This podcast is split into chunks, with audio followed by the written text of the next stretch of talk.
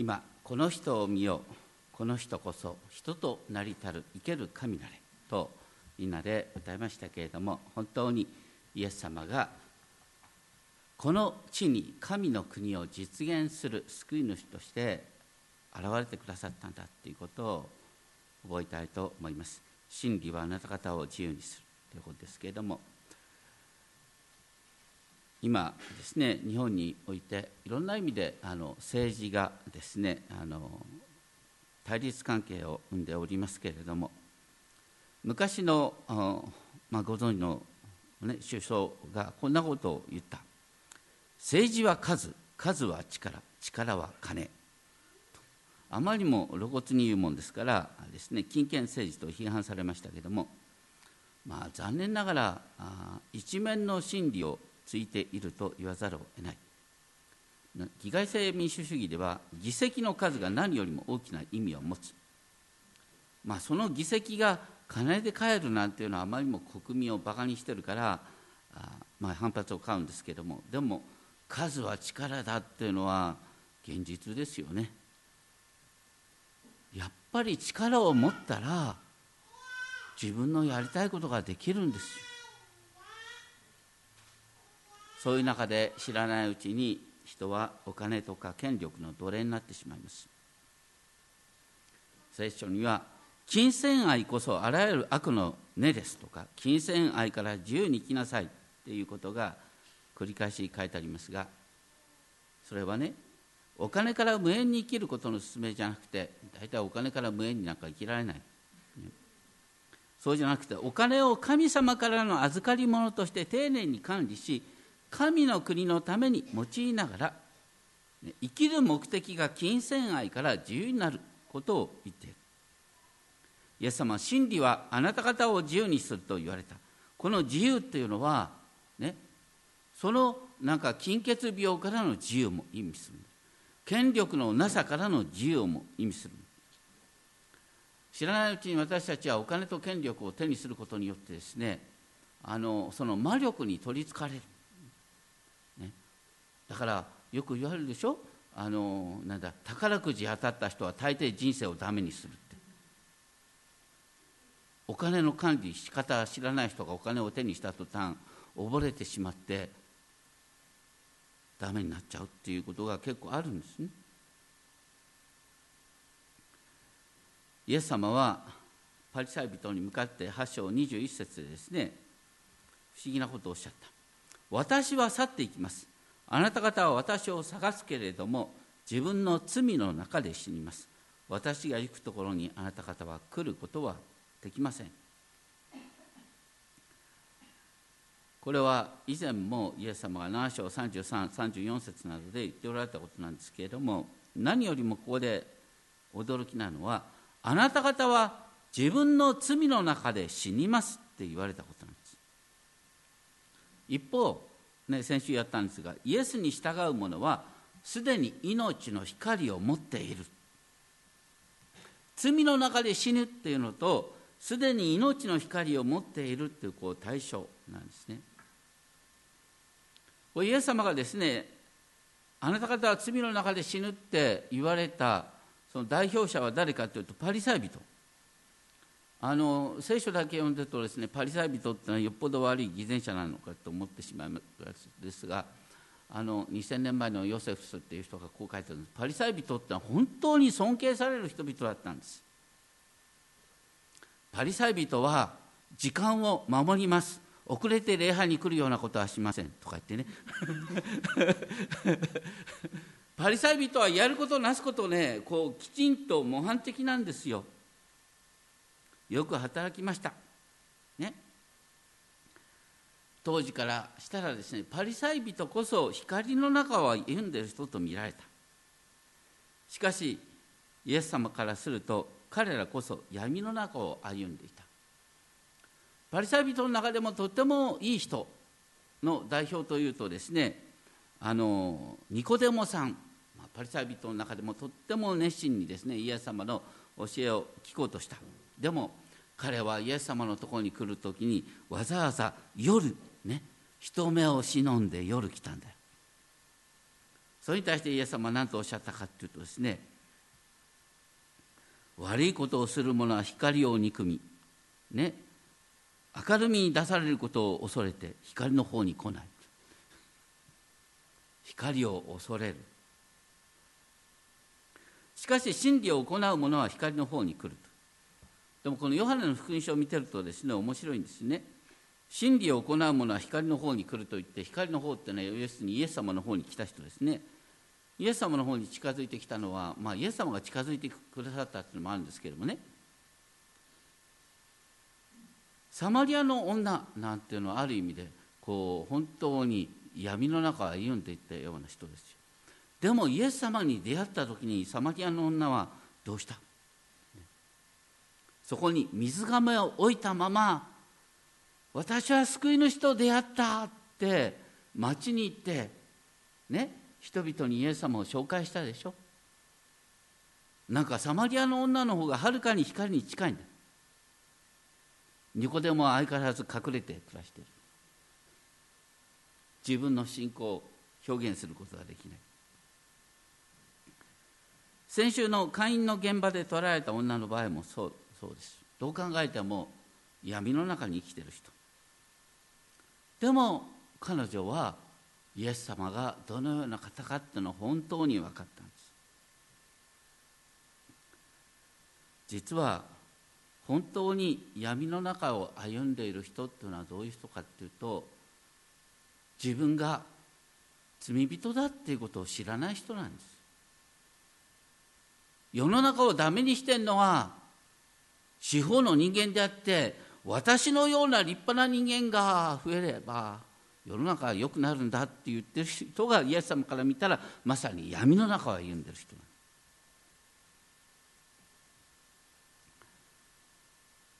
彼らは何よりもイエス様の言葉を聞こうとしない。だからイエス様がですねあなた方は罪の中で死ぬって言ったらですね自殺するつもりなのかなんていうことを言った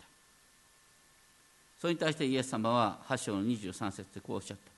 それでイエスは彼らにこう言われた。あなた方が来たのは下からであり私が来たのは上からです。あなた方はこの人間のいわゆる人間的な考え方でこの世の常識できてるよね。私が来たのは上からだ。天の父なる神から使わされたんだ。あなた方はこの世のものだ。私はこの世のものではない。だからあなた方は自分の罪の中で死ぬって言ったんだ。もしあなた方が私のことを信じなければあなた方は自分の罪の中で死ぬのです私のことを信じなければっていう言葉は面白い言葉です。24節。新海訳は脚中にですねあの直訳を書いてあるんですね結構ね。これは原文では、えっと、私はある。ということを信じなければ。ギリシャ語で言うとエゴエイミー。これは神様がご自身を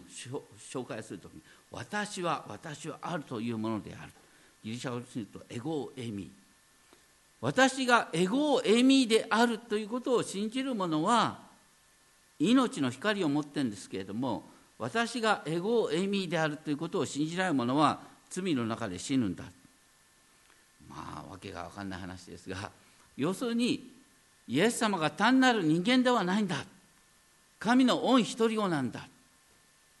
神と等しい方なんだっていうことを知る者は命を持ってるんですけどもそれを信じようとしない者は自分の罪の中で死ぬんだ。聖書の中でね読んでて日本人としてやっぱり一番抵抗あるのがさ神様をね、えー、信じずに不信仰のまま生きる者は最終的にですね地獄に陥るっていうような話ね。なかなか嫌な話ですけれどもでもそれは聖書の中で繰り返し書いてあることなんです。神様が私たちをね神様にとってかけがえのない神の形に作ってくださったのにその神様を忘れて生きること自体が神様を一番悲しませることだ。だからそれに対する裁きはあるんだよってことを言ってる。だからイザヤ書なんかでもね一番最後はイザヤ書っていいメッセージがたくさん書いてあるんですけど一番最後は何かっていうとですねあの不信不信者に対する裁きが。彼らは出て行って私に背いた者たちの屍を見る。その氏は死なずその日も消えずそれは全ての人に意味嫌われる。こうね永遠の日の裁きでイザヤ書は終わってるんです。ですから私たちは本当にイエス様を信じることによって新しい命を生きるってことが本当に大切なんですけれどもでもその中でごかがるのはねよく僕あんまり好きな言葉じゃないんですけどもね教会に来ると「信心深い」とか言ってね。信心深さの競争が始まったりなんかするそれはなんか自分の力でね信仰を励ますような感じなそうじゃなくて皆さんも覚えがあると思うんですけれども神様のことが本当に身近にね救いがああ迫ってくるっていう体験は大抵上から与えられるものなんですよ。ふと、ね、例えばヨハネの福音書ヨハネ3章16節ね。神はその一人をお与えになったほどに世を愛された。世とは何かっていうと罪の現実だ。こういうふうに言い換えたらいい神様はその一人をお与えになったほどにこの私を愛された。これはすごいことですね。神様がこの罪人の私を愛された。神様があのサマリアの女を愛された。神様があの会員の現場で捕られた女を愛された。そしてその神様はこの私をこの場で愛してくださった。それがストンと落ちるっていうことが私たちがね神にあって生まれるっていうことなんです。自分の信仰を恥じてる暇があったら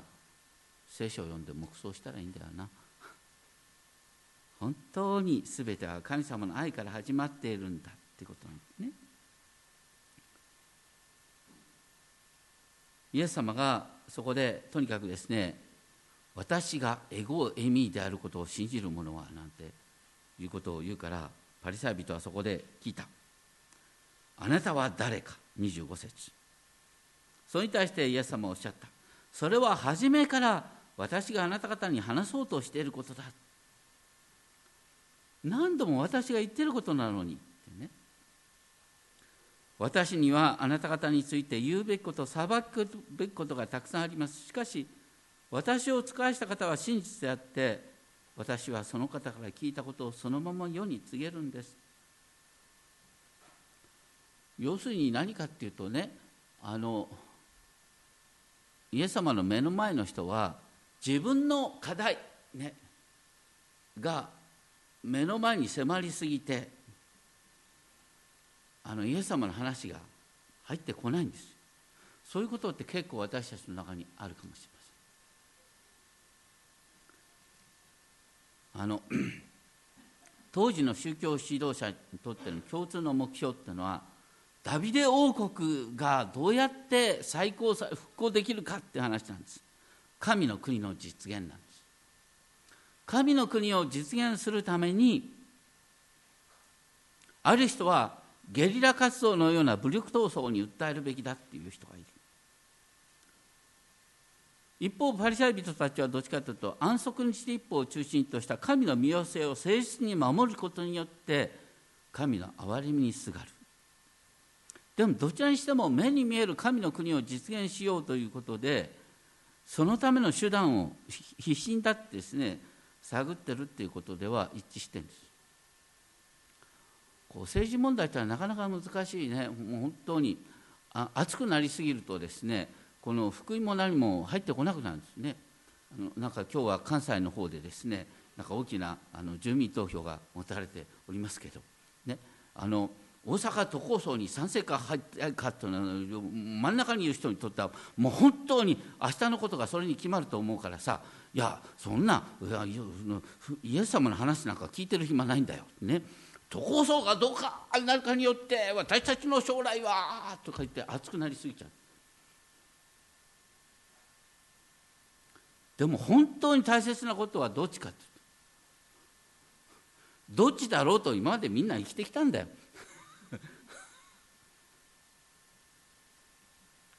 ところがイエス様の時代の人々っていうのはね本当に神の国とはってさもうある意味で神の国の問題が政治問題化しちゃってるんです。イエス様が何とおっしゃったかというとイエス様のメッセージの最初は何かというと神の国は今あなた方の目の前に来ている。私こそが神の国を実現するんだっていうことを言った。だからローマ帝国がね野蛮なままで今ここに神の国があるんだよっていうことを言ったんです。だからまあ分かりやすく言うとね日本のあの首相がですね自民党であろうと民主党であろうと共産党であろうとね神の国は今ここにあるんだ。で私たちは神の国を広げるんだっていうのが私たちクリスチャンの言うことなんいやそれは政治は大切ですよ。政治を無視しちゃいけない。でもそれよりも大切なものがあるんだよってことをイエス様は実はおっしゃってるんです。ところが当時のユダヤ人はですねその神の国をどうやって実現するかということで武力闘争かそれとも平和路線でいくかとかいうことで議論沸騰している今ここにある神のご支配っていうことを見えなくなっていたんです。だから要するに神の国の概念が違いすぎるもんだからイエス様の話聞いたってちんぷんかんぷんなんです。お前は橋本に賛成するのか反対するのかみたいな話になっちゃってさ。ごめんなさい。まあどうでもどうでもよくはないんですけども、まあ、要するにそのような形になってしまう。だから、ね、実はイエス様がおっしゃりたかったのはそのように目の前の政治論争をですねあまりもホットイシューにしすぎて神様の支配が見えなくなっちゃってるっていうことをイエス様は訴えてるのに全然イエス様の話が聞か入らなくなっちゃってた。でイエス様がおっしゃった。あなた方が私のことを信じなければ私は私はあるというね。夜神の支配の現実を信じなければあなたは自分の罪の中で死ぬ。こう自分の罪の中で死ぬっていうのはあのこれ当時ね非常にホットなイシューなんです。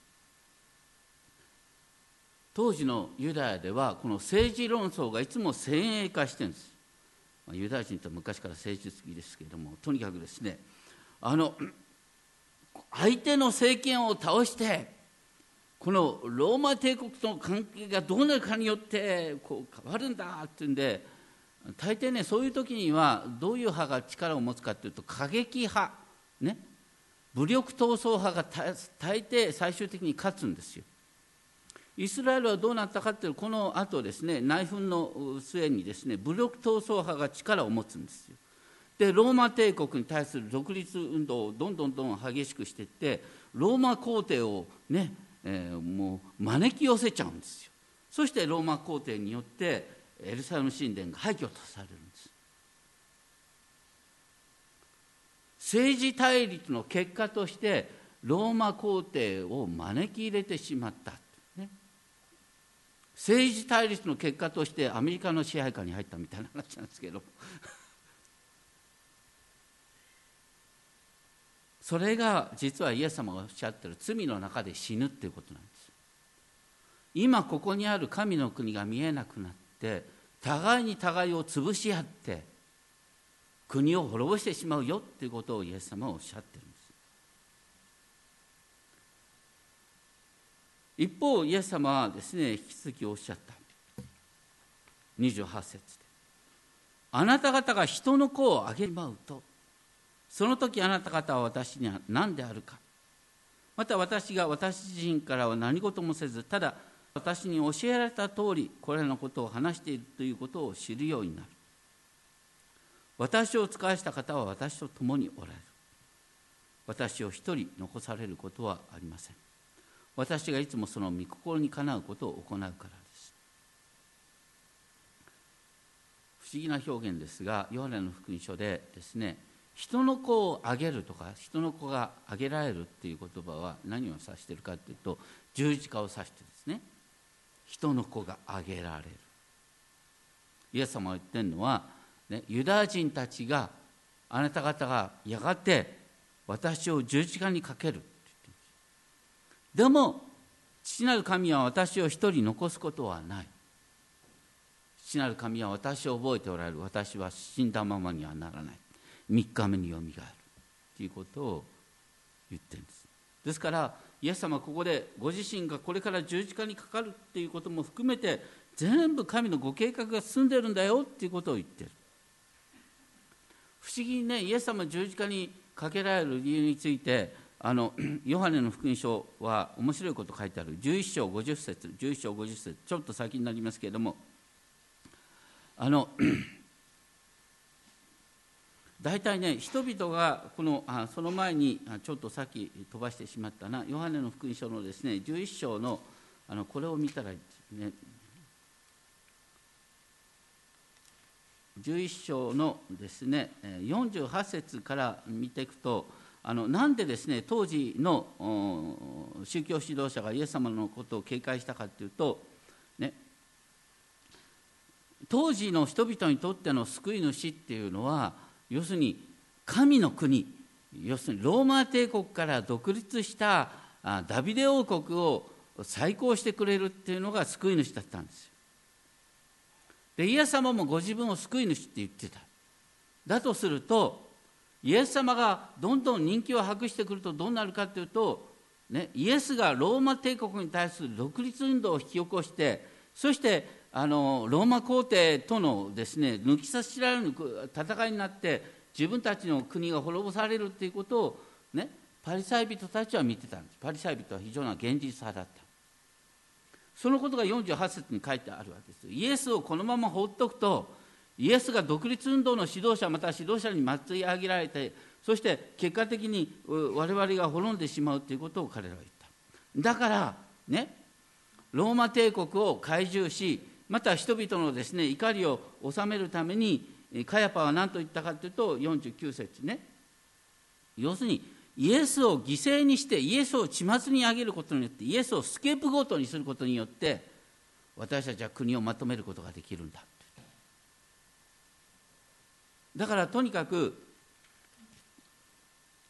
当時の人々はねこうイエス様をスケープゴートにすることによって血末に上げることによって国を守ろうとしたっていうことでは実はパリサイ人も過激派も一致してるんです。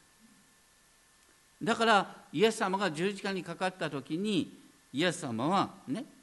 あの人々から見たらあ彼らは能天気にねイエス様は本当にあの単なるねヒーロイズムで十字架にかかったぐらいに思ったかもしれないけどもでも誰の目から見てもイエス様はローマ帝国の独立運動の指導者として十字架にかかったわけじゃないってことはみんな分かったんです。国のために死んだってことが分かってそういうことがイエス様が十字架にかかって初めて分かるんだよってことをイエス様がおっしゃったってことですね。そして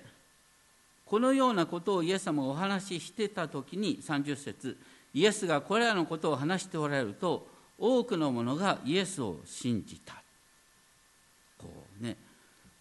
素晴らしいね。イエス様のその話を信じて本当にイエス様がですね天からの天の神からのお言葉を話してるっていうことを本当に信じたってね。素晴らしい。だ普通だったらそれでねいやあなた方は信じた。それは全部神から始まってんだからって言ってねそこでちょっとぐらいよいしてあげればいいんですけれどもその後イエス様何と言ったかとその信じたユダヤ人たちに向かってねこう言った。もしあなた方が私の言葉にとどまるならあなた方は本当に私の弟子です、ね、私の言葉にとどまるならあなた方は本当に私の弟子ですって言ってるってことはまあ分かりやすく言うとまだ本物じゃないって言ったんです。あのよかったらぜひですねあのこの本お買いになったらいいと岡田真紀子さんが翻訳に携わった。エドモンド・チャン先生が書いたねあのある種という確かさいわゆる弟子で弟子としての成長ってことなんですけれどもあの私たちがクリスチャンこうイエス様を信じたからといってすぐにねこうまあ確かに弟子なんだけども本当にじゃあ主に喜ばれる弟子となってるかというとなかなかそう言い切れないところがある、ね、弟子としての成長のプロセスっていうことをやっぱり私たちは教会として考える必要があるってことなんです。でじゃあイエスの弟子となるためにはどうしたらいいのかっていうと、ね、ここでイエス様はおっしゃった私の言葉にとどまるっていうことをおっしゃった。私の言葉にとどまるならあなた方は本当に私の弟子です。だどういうことかっていうとさあの自分のね行いをいつもねこう真摯に見つめてで私は今日こういう、ね、悪いことを言っちゃった悪い言葉を言ったと常に反省反省反省の毎日を暮らすと反省によって成長していく。まあそういう発想もいいかもしれませんけれどもなかなかそういうのは僕はちょっと息苦しくてなかなか自分はできないなと思うんだ。イエス様がおっしゃったのはそうじゃなくて私の言葉にとどまるならっていうことでしょ？イエス様の言葉を味わってイエス様の言葉を蓄えていく、ね、知らないうちに、ね、歩いてる途中でイエス様がそういえばこうおっしゃったな、ね、っていう言葉が湧いてきてふっとなんか知らないうちにイエス様の言葉によって、えー、動いた、ね、そのように自然に言葉が私たちの血と肉となるっていうことが私たち弟子として成長するってことなんです。何よりもねそれは立派な人間になることはいいことなんですけれどもそれ以前にとにかく御言葉を蓄えないとどうしようもないんです。神の御業として私たち成長するっていうのはそれが弟子となるってこと。キリストの弟子となる。そしてそのキリストの弟子となった結果としてどうなるかというとあなた方は真理を知り真理はあなた方を自由にする。真理はあなた方を自由にするってことはね、もうちょっと分かりやすく言うとさあのあなた方の,、ね、その会社の上司が何であろうとも、ね、預金通帳がほとんど空っぽになろうともそれでも私は今ここで神の支配を信じて喜ぶことができるってことは自由だ。目の前の状況に関わりのないですね自由を体験できる。真理はあなた方を自由にしますって言われた途端ですねユダヤ人たちは頭にきたんです。真理をあなた方を自由にするってことはねイエスよ。お前は俺たちを奴隷だというのかってね。人間っては大抵ね自分が一番ね気にしてることを言われると頭にくるんですよ。そうでしょ？ね痩せてる人に太ってるなんて言ったって気にもならない。ごめんなさい。とにかくですねあのちょっと気にしてることを言われるとクーッと頭にくるんですよ。で当時のユダヤ人が一番何頭にきたかというと要するに目に見える現実はローマ帝国の支配下ですよ。ある意味で半分ローマ帝国の奴隷なんですよ。そう思ってるから真理はあなた方を自由にするって言われたって頭にくんだよ。お前だってのイエスよ。お前は我々を奴隷扱いするのか。我々はアブラハムの子孫なんだよ。ローマ人やギリシャ人とは血筋が違うんだ。我々は神の民の血統なんだよ。ということを思ったんです。でもねこれが本当にこうユダヤ人の問題なんです。現実には確かに私たちは神の国の中にいてもいろんな課題があるんですよ。ね、お金は足りないし上司は嫌だし、ね、夫は嫌だし妻は嫌だしとかごめんなさい。まあ、とにかく嫌なことはいつもね毎日あんだよ。で嫌なことは嫌だって認めて神様に訴えればいいんだよ神様はどうにかしてくださいこの人をとかって でも同時に神様に祈ってる中でああ私も悪いなって示される大切なのはそこで神様にすがることですよところが強がっちゃったらさ「我々は自由だ!」とか言ったらさ祈りが生まれないんだよ。神の国の民として生きるっていうことは何でも神様祈りの課題にするってことですよ。嬉しいことがあったら神様感謝します。困ったかったら神様分かりません。どうしようとの神様どうしましょうって。ね。全てのこう会話が祈りになるっていうのが神の国の民として成長するってことなんです。なんか強がっちゃってさそこでまたこう、うん、あなたは現実を知らない。ね。どの政権が確かによって世界は変わるんだみたいにねちょっと能天気なことを言ってたらあなたは本当にこの日本の危ない現実を知らないんだとかさ片方でいやそんなことはないんだ武力持ったらこうなるんだとかさもうそういうことで熱くなっちゃって今ここにある神の支配が見えなくなってでその結果としてどうどうなるかというと政治に熱くなりすぎるとですね自分の見解に反する人が悪魔に見えてくるんですよ。でね自分の見解と反することを言う人は、ね、結局その人の話を聞く前にねその人は結局ね守りたいものがあるんだよ既得権益にしがしがみつきやがってとかね武器を売って商売しようとしてるんだとかさこう政治がこれこれこれが危ないところなんです。両方の意見があるとしたらどどっちもそれなりに利がある部分があるはずなのに政治論争が熱くなると相手を徹底的に悪者扱いするんです。ユダヤ人はそれで国を滅ぼしたんです。日本だって同じように国を滅ぼしかねないんです。何が問題なんですか？私たちはみんな神の形に創造されてるんです。一人一人が神の形に創造されて一人一人が高価で尊い存在なんです。性的を悪魔呼ばわりした途端あなたは悪魔の奴隷になっているんです。本当に今ここにあるですね神様のご支配。そして罪っていうのは何なのか。罪の中で死ぬ。これも多くの人が誤解している。イエス様が誰と一番対立したんですか？イエス様誰を一番責めたんですか？それは貧困法制なパリサイ人ですよ。イエス様は誰に優しかったんですか？自分が罪人だって知ってる人ですよ。この辺りを本当に誤解してる人がいる。イエス様があなた方は罪の中で死ぬって言ったのは何よりも私は正しい私の主張は正しいって思ってる人が罪の中で死ぬって言ったんです。私は分かってるっていう人が罪の中で死ぬって言ったんです。政治の危なさは知らないうちに自分を絶対化するんです。自分が神の国をもたらすって思ってしまうんです。そのうちに権力に酔いしれるんです。性的を粛清しても構わないと思い出すんです。金の力を借りてでも選挙に勝とうって思い出すんです。でも本当に根本は、ね、神様のご支配が今ここにあるんだっていうこと。それがこの後続くアブラハム論争ですね。ユダヤ人たちは俺たちはアブラハムの子孫だって言った。しかしイエス様がおっしゃったあなた方がアブラハムの子孫だったらなんで神から使わされた神の言葉を子供が語っている私を殺そうとするのか。よくよくねこの聖書の歴史を見たら分かることがあるんです。神様はね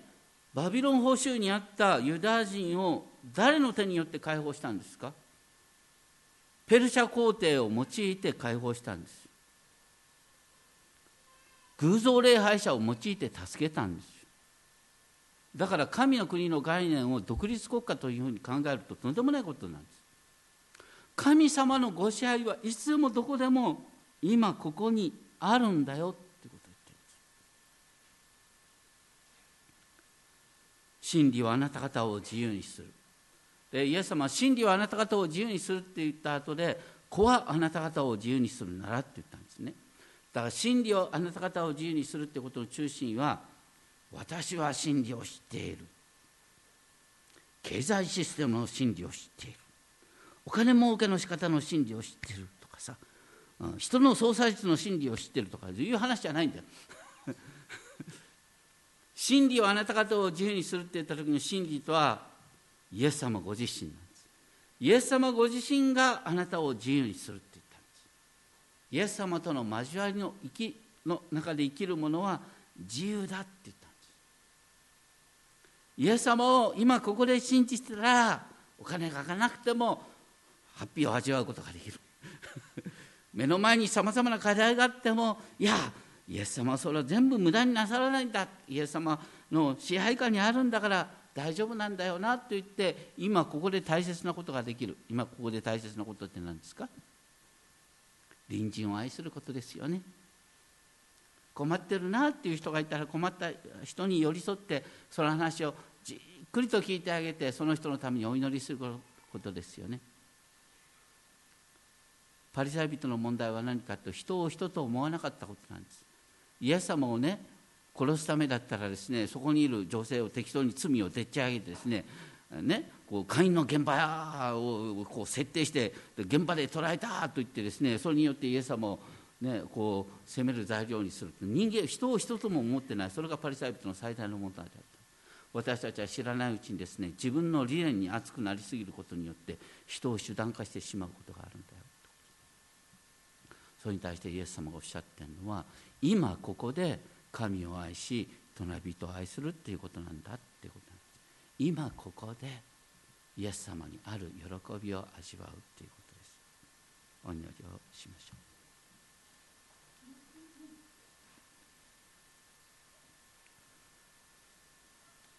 う。もしあなた方が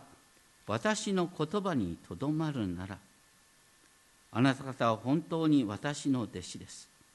そしてあなた方は真理を知り真理はあなた方を自由にします。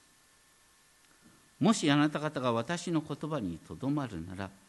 あなた方は本当に私の弟子です。そしてあなた方は真理を知り真理はあなた方を自由にします。もし子があなた方を自由にするならあなた方は本当に自由なのです。天皇父様どうか